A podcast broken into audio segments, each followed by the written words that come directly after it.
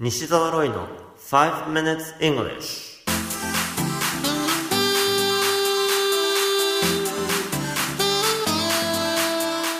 Good morning everyone こんにちは。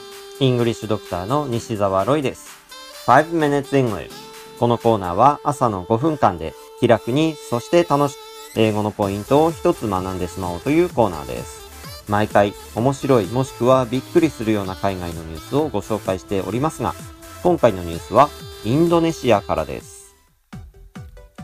ジャワ島の西に世界一太っている10歳児がいます。1日に食事は5回。大人2、3人分の食事をとり、コーラをガブ飲みしているそうです。どのくらい太っているかというと、なんと190キロ。立ち上がるのがやっとで、学校まで歩いていくこともできません。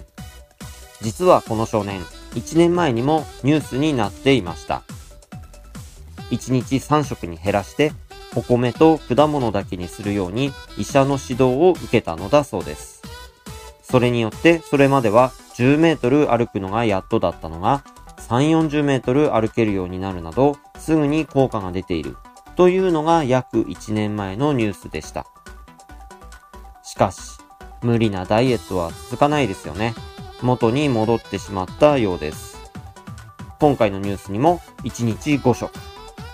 肉に魚、米、そしてインスタントラーメン、そしてコーラをガブ飲み。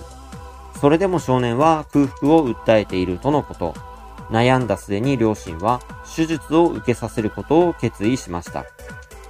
胃を小さくする手術です。胃の大きさを15%ほどに小さくしてしまうことで、食べ過ぎが防止できるのだそうです。手術後、約2週間で15キロのダイエットに成功。医師らは1年後には少年の体重が100キロを切ることを願っています。このニュース記事の英語のタイトルは The 10-year-old who is too fat to go to school after cola and noodle addiction, so his weight hit 30 stone. Indonesian child undergoes surgery to reduce massive bulk. The 10-year-old who is too fat to go to school after cola and noodle addiction, so his weight hit 30 stone. Indonesian child undergoes surgery to reduce massive bulk. 10歳でコーラとインスタントラーメン中毒。太りすぎて学校までも歩けず、 体重が190キロに到達。インドネシアの少年が巨体を小さくするための手術を受ける。デイリーメールのニュース記事からご紹介しました。今回のニュース記事のタイトルの中にも出てきている太っていることを表す単語 fat この言葉はご存知の方が多いでしょう。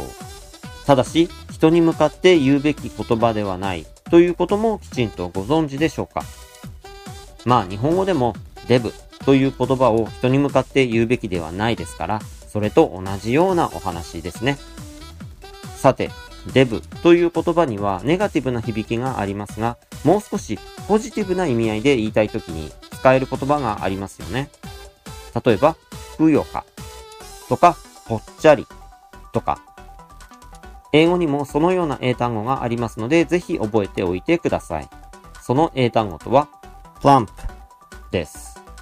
p-l-u-m-p これで plump と言います。2回リピートしてみましょうか。plump plump もう一つ、日本語で言う肥満。医学的にも使える言い方もぜひ押さえておきたいですね。形容詞で肥満のという単語は obese。O-b-e-s-e と書いて obese と発音します。これもリピートしてみましょう。obese obese そして名詞として肥満を表す単語は obesity と言います。o-b-e-s-i-t-y これで obesity と言います。ぜひ覚えておいてください。You have been listening to 5 Minutes English お届けしましたのは、イングリッシュドクター西澤ロイでした。それではまた来週お会いしましょう。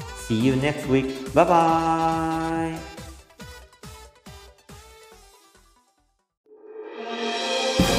聞き方に秘訣ありイングリッシュドクター西澤ロイが日本人のために開発したリスニング教材リアルリスニング。誰も教えてくれなかった英語の聞き方の秘訣を教えます。